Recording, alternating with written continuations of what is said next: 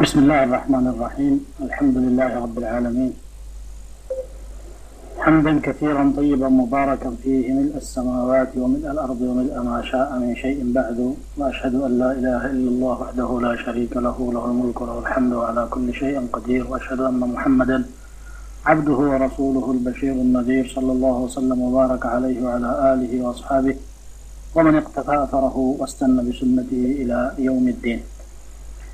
የተከበራችሁ ተመልካቾቻችን አሰላሙ አለይኩም ወራህመቱላሂ ወበረካቱሁ እያልን እስላማዊ ሰላምታችንን እያቀረብን ለዛሬ ወዳዘጋጀነው ነቢያዊ ቂሷ ወስዳችኋለሁ እነዚህ ፕሮግራሞች በተከታታይ ነቢዩ ስለ ላሁ ሰለም ካለፉት ህዝቦች ክስተቶች መካከል እያነሱ አስተማሪ የሆኑ ቅሳዎችን የነገሩንን የምንማማርባቸው ፕሮግራሞች ናቸው። ስለዚህ ልባችሁን ትኩረታችሁን ጆሮአችሁን ወደዚህ አድርጉና አዳምጡ ትጠቀሙበታላቸው روى البخاري رحمه الله تعالى عن أبي هريرة رضي الله تعالى عنه أنه سمع رسول الله صلى الله تعالى عليه وآله وسلم يقول إن ثلاثة في بني إسرائيل ሶስት ሰዎች በእስራኤል ቤተሰብ መካከል የነበሩ አብራሳ ወአቅራዐ ወአዕማ አንደኛው ለምፀኛ ነው። መላ ሰውነቱ ለምጥ የወረረው ማለት ነው። ሌላኛው ደግሞ ራሰ መላጣና ጠጉሩ ሙሉ ለሙሉ የረገፈ ሰው ነበር። ሶስተኛው ደግሞ አይኑ የታወረ ነው። ሁለት አይኑ የጠፋ እነኚህን ሶስት ሰዎች አላህ ሙከራ ወይም ደግሞ ፈተና ሊሰጣቸው ፈለገ። በዳ ሊላህ አዘ ወጀል አን የብተልየሁም ከዚያም አላህ መላኢካ ላከላቸውና እዛ ለምፀኛው ሰው ዘንድ ሄደና አንተ ሰው አለ ምን የምትመኘው ነገር አለህ ምን የምትወደው ነገር አለህ ሲለው أي شيء أحب إليك سلو أنا مفلقهما لون حسن وجلد حسن قد قذري قد قذرني الناس መልካም ሰውነትና መልካም ጸጉር ፈልጋለሁ ሰውነቴ እንደ ሌላው ሰው ሆኖ ጸጉሬን ተመልሶልኝ ደህና ሰው ጤነኛ ሰው ሆኜ መኖር እፈልጋለሁ። ሰው እኮ ተጸየፈኝ። ሰው ጋር መኖር አቃተኝ እኮ ሲለው ያ መላኢካ ዳበስ አደረገው። መላኢካው ሲነካው የነበረው በሽታ ከላዩ ላይ ተወገደ። ጥሩ ሰውነት አላህ ሰጠው ጸጉሩም ጥሩ ሆነለት ቆዳውም ተስተካከለ ለውኑን ሐሰን ወጅልዱል ሐሰን መልካም ሰውነት መልካም ቆዳ እፈልጋለሁ ብሎ በነበረው መሰረት አላህ ስብሓን ወተላ አስተካከለለትና ጤነኛ ሆነ ጤነኛ ሲሆንም ያው የሰው ምኞትና ፍላጎት አይገደብም አንዱ ሀጃ ሲወጣ ሌላ መመኘት አይቀርምና አዩል ማሊ አሐቡ ኢለይከ ከገንዘብ ሁሉ በጣም የምትወደው ምንድን ነው ብሎ ስጠይቀው ቃል አልኢብሉ አው ቃል አልበቃር እኔ የምፈልገው ግመል ነው። የምወደው የእንስሳ አይነት ግመል ነው ወይም ከብት ነው አለ። አሁን ከዛ በኋላ አላህ ስብሓን ወተላ አስር ወር የሞላት ማለት ከጸነሰችና ልትወልድ ዛሬ ነገ እያለች ያለች ሴት ግመል ሰጠው። ዩባረክ ለከ ፊሃ። አላህ በረካ ያርግልህ እንግዲህ። ይችን ያገኘሃትን ብሎ ከዛ በኋላ ወደዛ ጸጉሩ ወደ ረግፈው ሰው ደግሞ ሄደና ምን ትመኛለህ? ምን ትወዳለህ? አዩ ሸይን አሐቡ ኢለይከ? ሲለው ሻዕሩን ሐሰን ወየዝሀቡ ዐኒ ሃዛ ጥሩ ጸጉር እፈልጋለሁ። ይሄ ደግሞ አሁን ያለብኝ ችግር እንዲወገድ እመኛለሁ ሰው እኮ ተጸየፈኝ ሰው ጋር መኖር አልቻልኩም ሲለው መላኢካው ዳበስ አረገው ሰውነቱን ራሱን ያው ጸጉሩ ተመለሰለት ደህና normal ጠጉር በቀለለት። ከገንዘብስ ምን ትፈልጋለህ? አለው። እኔ የምፈልገው ከብት ነው አለ። አላህ እርጉዝ ላም ሰጠው ማለት ያ መላኢካው አምጥቶ ይችን ውሰዳት አለው። በሰው ስዕል በሰው ቅርጽ ነበር መላኢካው የመጣውና የሚያነጋግረው። መላኢካ መሆኑንም ምናልባት አላወቀ ይሆናል። ላም ጀባ ሲለው ላሟን ተቀብሎ በረካ አላህ ያርግልህ ብሎት መላኢካው ዱዓ አድርጎ ሄደ።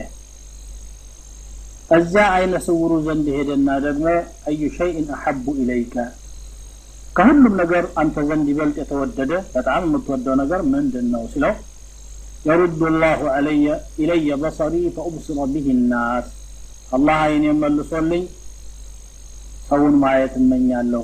በቃ ይሄን ነው የምፈልገው። ከዚህ የበለጠ ምኞት የለኝም። ትልቁ ምኞት እኔ ዘንድ ይሄ ነው አለ ስብሓንላህ እንግዲህ ስንት አይናችን ደህነኛ የሆን ሰውነታችን ጤነኛ የሆነ ሰዎች ምን ያህል ትልቅ ኒዕማ አላህ እንደሰጠን ዘንግተነዋል። ያጡ ሰዎች ግን የቱን ያህል እንደሚያንገበግባቸው ተመልከቱ። አላህ አይኔን እንዲመልስልኝ ነው የምፈልገው አለ። መላይካው መጥቶ አይኑ እንዳበስ ሲያደረግለት አላህ አይኑ መለሰለት። ከሀብት ምን ትመኛለህ ሲለው እኔ የምፈልገው ፍየል ማርባት ነው ፍየል ይሰጠኝ አለ። አንዲት እርጉዝ ፍየል ሰጠው።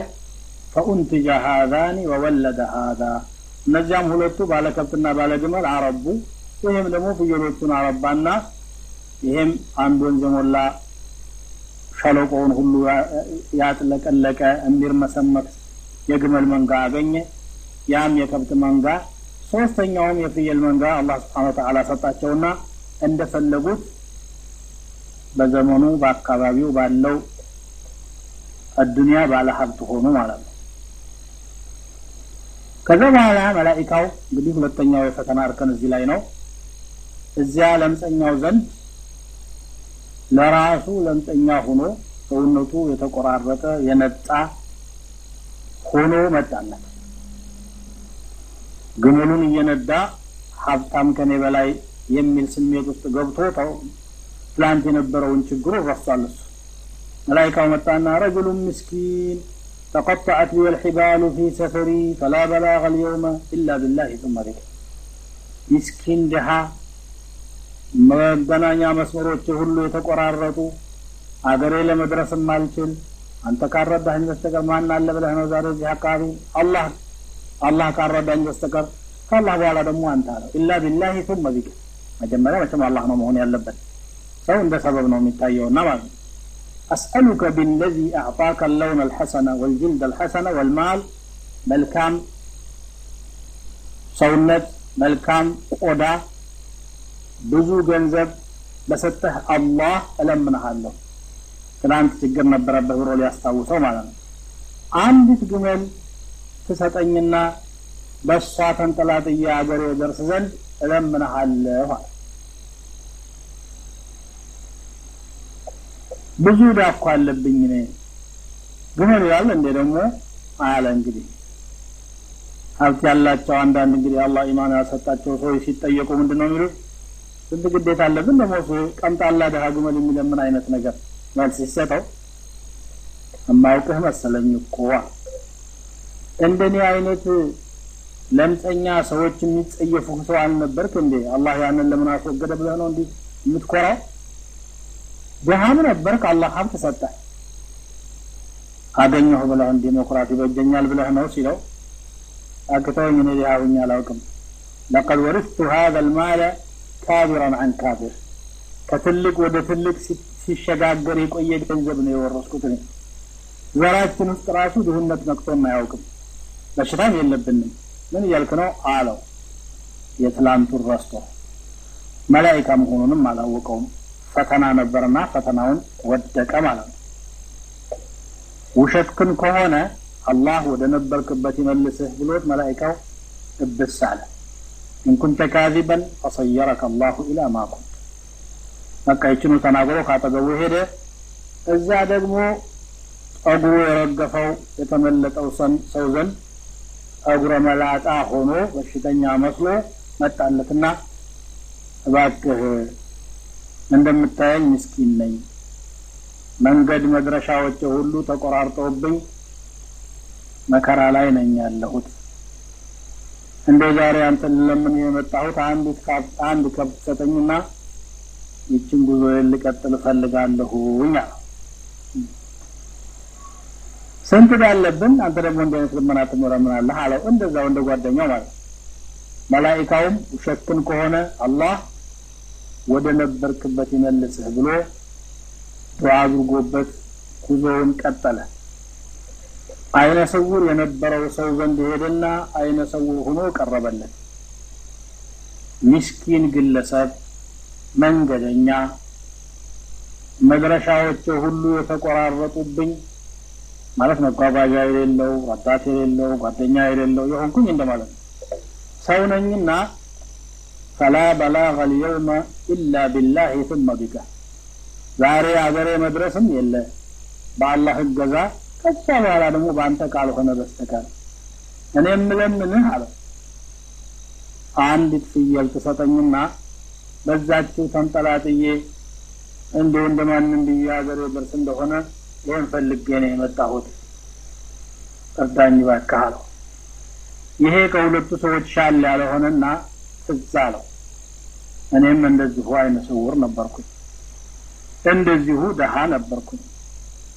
አላህ ሁሉ ሀብት ሰጥቶኛል፣ ይኸው አይኔንም መልሶልኝ እያየሁ ነው ብሎ ውስጡን አውሰለሰለና አሰበ። ይሄ ሰው ደግሞ የጠየቀኝ አንድ ፍየል ነው። አንድ ፍየል ሳይሆን ሁሉንም ይዞ ቢሄድ ምንም አይደለም ብሎ ራሱ ጋር ተማከረና ትላንትን አስታወሰ። ብልህነት ይሉሃል ይሄ እንዲህ አለው ለመላኢካውም ቀድ ኩንቱ አዕማ ፈረደ ላሁ በሰሪ እንዳንተው እውር ነበርኩኝ፣ አላህ አይኔም መለሰልኝ። ደሃ ነበርኩኝ፣ አላህ ሀብታም አደረገኝ። ዛሬ አንተ አንድ ፍየል ነው የጠየቀኝ። እኔ ግን እምልህ የፈለግከውን ያክል ወስደህ ብትሄድ ምንም የማስቸግርህ ነገር የለኝም። የሻኸውን ያህል ይዘህ ሂድ። ፈወላሂ ላ አጅሀዱከ ልየውመ ብሸይእን አኸዝተሁ ልላህ ተዓላ ለአላሁ ተዓላ ስል የምትወስደው ነገር አላስቸግርህም አለው። አላህም የፈለገው ከነዚህ ባሮቹ የዋለላቸውን ውለታ እንዲያስታውሱና የእነሱ ቢጤ ድሀ ሲቸገር ካዩ እንዲረዱ ነበር የፈለገው። ሁለቱ ረሱና ትላንትናን ዛሬ ያሉበት ነገር የማይቀየር መስሏቸውን ቢችሉ ይሄኛው ግን አስታውሶ ይሄን ያለ ጊዜ መላኢካው ምን አለው? አምሲክ አለይከ ማለከ ገንዘብህን በደንብ አድርገህ ያዘው።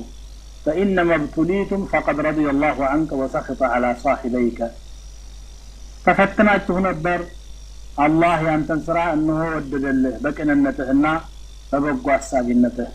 ሁለቱ ጓደኞችህን ግን አላህ ተቆጥቷቸው ወደ ነበሩበት ተመለሱ ብሎ ነገረው ይላል። ይሄ ታሪክ እጅግ በጣም በርካታ ቁም ነገሮችን የያዘ ነው። ታሪኩን በመስማታችሁ ብቻ ብዙ ነገር እንዳሰባችሁ ገምታለሁ። ትንሽ ማብራሪያዎችን ደግሞ ካፍታ ቆይታ በኋላ እንሰጣለን። ከኛው ጋር ቆዩ ኢንሻ አላህ። ብስሚላህ አልሐምዱሊላህ ወሰላቱ ወሰላሙ አላ ረሱሊላህ። ውድ ወንድሞቼ ተመልሰን መጥተናል። ቅሳውን ሰምታችሁታል። ሶስት ሰዎች አላህ በድህነትና በበሽታ ፈትኗቸው የነበሩ ድህነትና በሽታን ሲያስወግድላቸው ወደ ምን እንደሄዱ አይታችኋል። ይሄ ደግሞ የብዙ ሰዎችን ሁኔታ የሚያብራራ ምሳሌያዊ አገላለጽ ነው። ታሪኩም የተከሰተ ታሪክ ነው። ይህን ታሪክ የመሰለ ደግሞ ሺዎች አሉ። ብዙዎች ድሀ የሆኑ ጊዜ አላህ ሀብት ሲሰጠኝ ይስጠኝ እንጂ ኢንሻ አላህ እሰራበታለሁ፣ መስጂድ እሰራለሁ፣ ድሀ ረዳለሁ፣ ዘመዶቼን አግዛለሁ፣ እንዲህ አደርጋለሁ ብሎ ይነይቱና አላህ ስብሓነ ወተዓላ ሀብት ሲሰጣቸው ጉዳያቸው ይበዛባቸዋል። የዱኛ ጉዳይ ደግሞ አልቆ አያውቅም። ይህን ሰርቼ ይህን ሰርቼ ይህን ሰርቼ ሲሉ አንድ ኸይር ነገር ሳይሰሩ ይቀራል። ሌላው ደግሞ ምንድን ነው የነበሩበትን ይረሳሉ። አላህ በቁርአኑ ምን ይላል? ወለው በሰጠ አላሁ ርዝቀ ሊዕባዲህ ለበገው ፊ ልአርድ ወላኪን ዩነዝሉ ቢቀደር ማ የሻ አላህ ለባሪያዎቹ ሪዝቅን ቢያወርድ ኖሮ ቢያሰፋ ኖሮ እንደሚፈልጉት እንደ ምኞታቸው ቢያብረከርክላቸው በምድር ላይ ድንበር ያልፉ ነበረ። ግን አላህ የሻውን ያህል ነው ለባሪያዎቹ የሚያወርደዋል። ሲመቻቸው ድንበር ያልፋሉ ማለት ነው። እንግዲህ ይህን ፈተና ማለፍ አልቻሉም። ሁለቶቹ ሰዎች አይታችኋል። ዱንያ ፈታኝ እንደሆነች እና ወስዋስ እንደሆነች ትዕቢትና ኩራት ውስጥ እንደምታስገባ ተመልክተናል።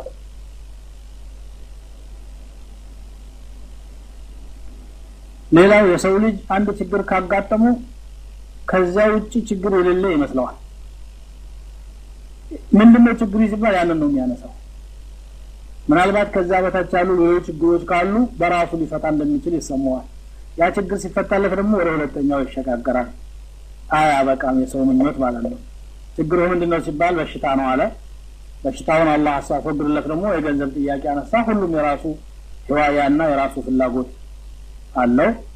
ያው ሀብታቸውን አበርክተው አልምተው ሲያዩ እንደገና እንትን ውስጥ ገቡ ማለት ነው። ግን አንዳንድ ደጋግ ሰዎች እና ሳሌሕ ሰዎች አርቀው የሚያስተውሉ ሰዎች አላህ ሲሰጣቸው አላህ የሰጠን ለፈተና ነው፣ ልንሰራበት ነው፣ ካልሰራንበት ያስጠይቀናል ብለው ስለሚያስቡ ሊላሂ ተዓላ ብለው ሲዘረጉ ምንም አይመስላቸውም። ሰሓቦች እንደዚህ ነበሩ። እንዲያውም የማጠራቀም ባህሪ እምብዛም አልነበረባቸውም። ዝም ብሎ አላህ ርዝቃቸውን ሰፊ ያደረገላቸው ሰዎች በዚህ ሲያወጡ በዚህ ይመጣላቸዋል እንጂ አጠራቅሞ አግበስብሶ የማስቀመጥ ባህሪ አልነበራቸውም። አይሻ ረዲየላሁ ዐንሃ አንድ ቀን በሁለት ግመል ወርቅ ወይም ብር ላከላቸው ይላሉ አብዱላህ ብን ዙበይር ረዲየላሁ ዐንሁ። የአላህ ፈትሐ አምጥቶለት ስለነበረ ይህን ስልክላቸው ሁለቱንም ጭነት አስወርደው ሲያበቁ መዲና ያሉ ድሆችን እየጠሩ ለገሌ ቤተሰብ መቶ ለገሌ ሁለት መቶ እያሉ ሲያድሉ አመሹና መግሪብ አካባቢ አንዲት ድሀ አንዲት አገልጋይ ነበረቻቸውና ያ ኡመል ሙእሚኒን አንቺ የሙእሚኖች እናት ሆይ ትንሽ እንኳ ለእኛ አታስቀሪልንም ነበር እንዴ አለችና ጠየቀቻቸው።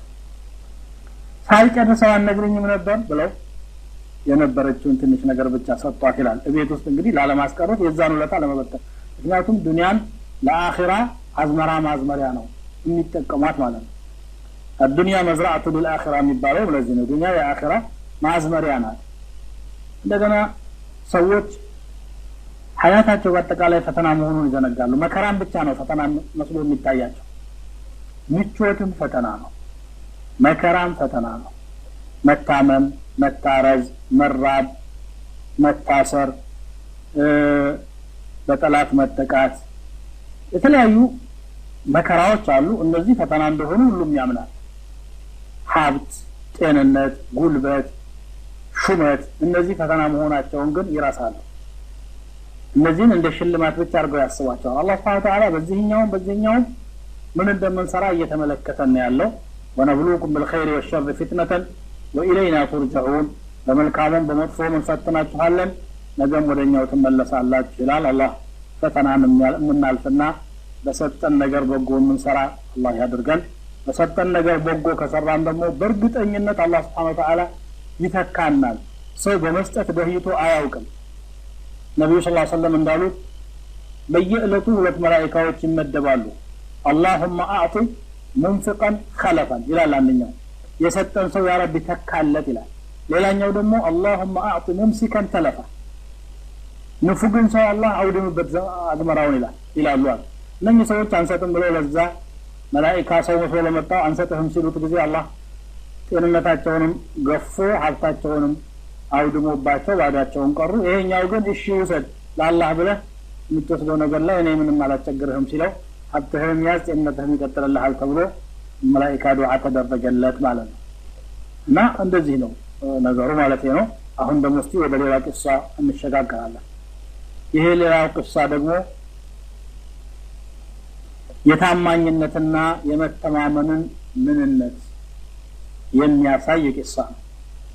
روى الإمام أحمد والبيهقي رحمهم الله وذكره البخاري تعليقا عن أبي هريرة رضي الله تعالى عنه عن رسول الله صلى الله تعالى عليه وآله وسلم أنه ذكر أن, أن رجلا من بني إسرائيل سأل بعض بني إسرائيل أن يسلفه ألف دينار كبني إسرائيل مهكر ينبر عند سو ጓደኛውን አንድ ሺህ ዲናር አበድረኝ አለ። አንድ ሺህ ዲናር ምን ያህል እንደሆነ ታውቃላችሁ? አራት ሺህ ሁለት መቶ ሀያ አምስት ግራም ወርቅ ነው። ትንሽ ገንዘብ አይደለም። አበድረኝ ብሎ ሲጠይቀው ምስክር ካላመጣህ አልሰጥህም አለ። ምስክር አላህ ነው። በአላህ ምስክርነት ይብቃ አለው። እሺ አለው አላህ ነው ምስክር ስትለኝ እንግዲህ ምን እላለሁ? ዋስ አንጣልኝ ይሻለው። ዋሴም አላህ ነው አሉ በል እንግዲህ አላህን ዋስ ጠርተህ አላህን ምስክር አድርገህ እኔ አልከለክልህም ብሎ አንድ ሺህ ዲናሩን ሰጠው። ለአላህ ስም ያለውን ክብር ሲገልጽ ማለት ነው። ባይሆን የጊዜ ገደብ አደረገለትና በዚህ ሰዓት ታመጣዋለህ ያችን ዲናሮች ተቀብሎ አገልግሎት ላይ አውሎ ሀጃውን አውጥቶ ጊዜው አይደርስ የለምና ደረሰ በዛች በተቀጠረችዋ ቀን ለማድረስ ብሎ ከቤቱ ወጥቶ ወደ አበዳሪው አገር ለመሄድ መንገድ ቀጠለ። በመንገዳቸው ላይ ወንዝ ነበርና ወይም ደግሞ ባህር ነበርና ለመሻገር ፍጹም አልቻለም። መርከብ ፈለገ አልተገኘም። በጣም አስቸገረው ነገሩና እዚያው ቁሞ አስበ ያ ረቢ ዋስ ያረኩት አንተን ምስክር ያደረግኩት አንተን። በአንተ ስም የሰው ገንዘብ እንዴት አስቀራለሁ ያ ረቢ ብሎ ጨነቀው። ይሄም አላህን ፈሪ ነውና። መላ ሲያጣ የሆነች እንጨት ከዚያ ከወንዙ ወይም ከባህሩ ጋር አነሳና ውስጧን ቦርቡሮ ውስጧ አንዷን ሺህ ዲናር ቁጭ አደረገና አሸጋት በሌላ ደግሞ እንጨት። ውስጧ ወረቀት ደብዳቤ አስገብቶ በባህሩ ላይ ጣለው እዚህ ድረስ ደርሻለሁ። ከዚህ ለማሻገር አልችልም። እንግዲህ ያ ረቢ አድርስልኝ አንተ ብሎ ለሰውየውም ደብዳቤ ጽፎ ዝም ብሎ ጥሎ ሄደ ያው በአላህ ተወኩል ነው እንጂ እንዲህ መቼስ ማድረግ ውጤታማ ነው ብሎ ማሰብ ያስቸግራል። ከዛ ያ ሰውዬም በለቱ አልመጣለትም። አበዳሪው እንጨት እሰብራለሁ ወይም ደግሞ ማገዶ ለቅማለሁ ብሎ ከቤቱ ወጥቶ በወዳኛው ዳርቻ ወደ ባህሩ ብቅ ይላል። ያ ባህር እንጨቷን ወደ ውጭ ተፍቷት ነበርና ማገዶ እሷንም አንስቶ ከማገዶው ጋር አስሮ ጠቅሎ ወደ ቤቱ ይዞ ይገባል። አሁን እሱ ወርቅ አይደለም የወሰደው እንደሱ አስተሳሰብ እንጨት ነው የሰበረው። ከዛ በኋላ ሰውየው ቤቱ ደርሶ እንጨቱን መፍለጥ ሲጀምር ኳ አርጎ ሲፈልጣት ፍንክት ብላ ከውስጧ አንድ ሺህ ዲናር ቁጭ ብሏል። አብሯት ደግሞ ወረቀት አለ። ወረቀቱን ገለጥ አድርጎ ሲያነበው ለእሱ የተላከ ነው። ብሩን ኪስ አደረገና ያው ስራውን ቀጠለ። ቆይቶ ሰውየው ያ ተበዳሪው ይህንኛውን እንደው ለህሊላው ነበር ያደረገውና ብድሩን ማድረስ አለብኝ ብሎ አንድ ሺህ ዲናር ሌላ ይዞ ገስግሶ መጣ። ከሰውየው ቤት ደረሰና ሰውየው አለው አቤት! ታውቃለህ አንድ ሺህ ዲናር አበድረኸኝ በዚህ ቀን አምጣ ብለኸኝ ነበር። በዚያ ቀን ለመድረስ አልቻልኩም እኔ። ውሃው አስቸገረኝ መሻገሪያ መርከብም አላገኘውም ስለዚህ ማድረግ የቻልኩት ነገር ቢኖር እስከ ዛሬ ቆይቼ መምጣት ነበረ። እንካ አንድ ሺህ ዲናርህም ብሎ ሌላ ካሽ ከፈለው። ሲሰጠው ምን አለው? የላከው ነገር ነበረህ እንዲህ አለው። መንገድ አጥቼ ቀረሁ እያልኩህ የላከው ነገር ትለኛለህ እንዴ? ማንንም አላኩም እኔ። ይኸው ብርህ ሲለው እንሰሪፍ ራሽደን ፈቀድ አደ ላሁ አንከ። በል እንግዲህ በሰላም ተመለስ አላህ ከፍሎልሃል የላከው ነገር ደርሶኛል እነኚህ ሰዎች እንግዲህ ሁለታቸውም የሚገርሙ አላህን ፈሪ የሆኑ ሰዎች ናቸው። በአላህ ስም አላህ ዋሴ ነው አላህ ምስክሬ ነው ብሎ ሲበደረው እሺ አላህ ዋስ አላህ ምስክር ይሁን ብሎ መስጠቱ ምን ያህል እንግዲህ ሰዎች አላህን ይፈራሉ ብሎ እንደሚያስብ ነው። ለራሱ አላህን ፈሪ ስለሆነ ሌላውም ሰው ለአላህ ትልቅ አክብሮት አለው ብሎ በማሰብ ነው የሰጠው ያኛውም ደግሞ ቀጠሮውን ላለማፍረስ ምን ያህል ጥረት እንዳደረገ አይታችኋል ስንቶች ናቸው በአላህ ስም ምለው ተገዝተው ይቀበሉና ከዛ በኋላ አናውቅም አይነት ነገር የሚሉ የሚሸሹ የሚያመልጡ በተባለበት ሰዓት ብድር የሚመልስ ሰው ለመሆኑ አሁን አለ ማለት ይቻላል? በጣም አስቸጋሪ ነገር ነው። ማበደር ራሱ ኸይር ስራ ነው፣ ኢሕሳን ነው። ግን ሰዎች እንዳያበድሩና ገንዘባቸውን ለሰው ሰጥተው ሰዎች ሰርተው እንዳይለወጡበት የሚያደርጋቸው ምንድን ነው? ክያና መብዛቱ ነው። አማና መተማመን፣ አላህን መፍራት ስለጠፋ የሰው እጅ ገባ ገንዘብ እሳት ላይ የወደቀ ቅቤ ማለት ነው። ቀልጦ ነው የሚቀረው፣ መመለሻ የለውም ይባባላሉ። ይሄ ችግር አለ። ሌላው ደግሞ ሰውየው በእንጨቷ ውስጥ ያለውን ወርቅ ካገኘ በኋላ ሁለተኛ ሌላ አንድ ሺህ ይዞለት ሲመጣ አልፈልግም፣ እጁ እንደደረሰ ምንም አይነት ማረጋገጫ የለውም። ያኛውን ሰውዬ ራሱ ልክ ያለሁ እንኳን አላለውም፣ ግን አልቀበልም ለምን? በእሱ ላይ ያለኝ ሐቅ ይህን ያክል ነው፣ እሱ ደግሞ ደርሶኛል ብሎ አላህን መፍራቱን የሚያገኝበት መንገድ ካለ ሁለቱንም ቀጨም የሚያደርግ ሳሰንት አለ። እንግዲህ ይሄ በጣም ታማኝ መሆን አላህን መፍራት ለእኛ ህይወት ምን ያህል አስፈላጊ እንደሆነ የሚያሳይ ታሪክ ነው። መተማመንና አላህን መፍራት ባህሪያችን ይሁን። አላህ ኸይሩን ይወፍቀን። የዛሬውን ፕሮግራም እዚህ ላይ ቋጭተነዋል። በቀጣይ ፕሮግራም ኢንሻ አላህ ከሌላ ቅሳ ጋር እንገናኛለን። አሰላሙ አለይኩም ወረሕመቱላህ ወበረካቱ።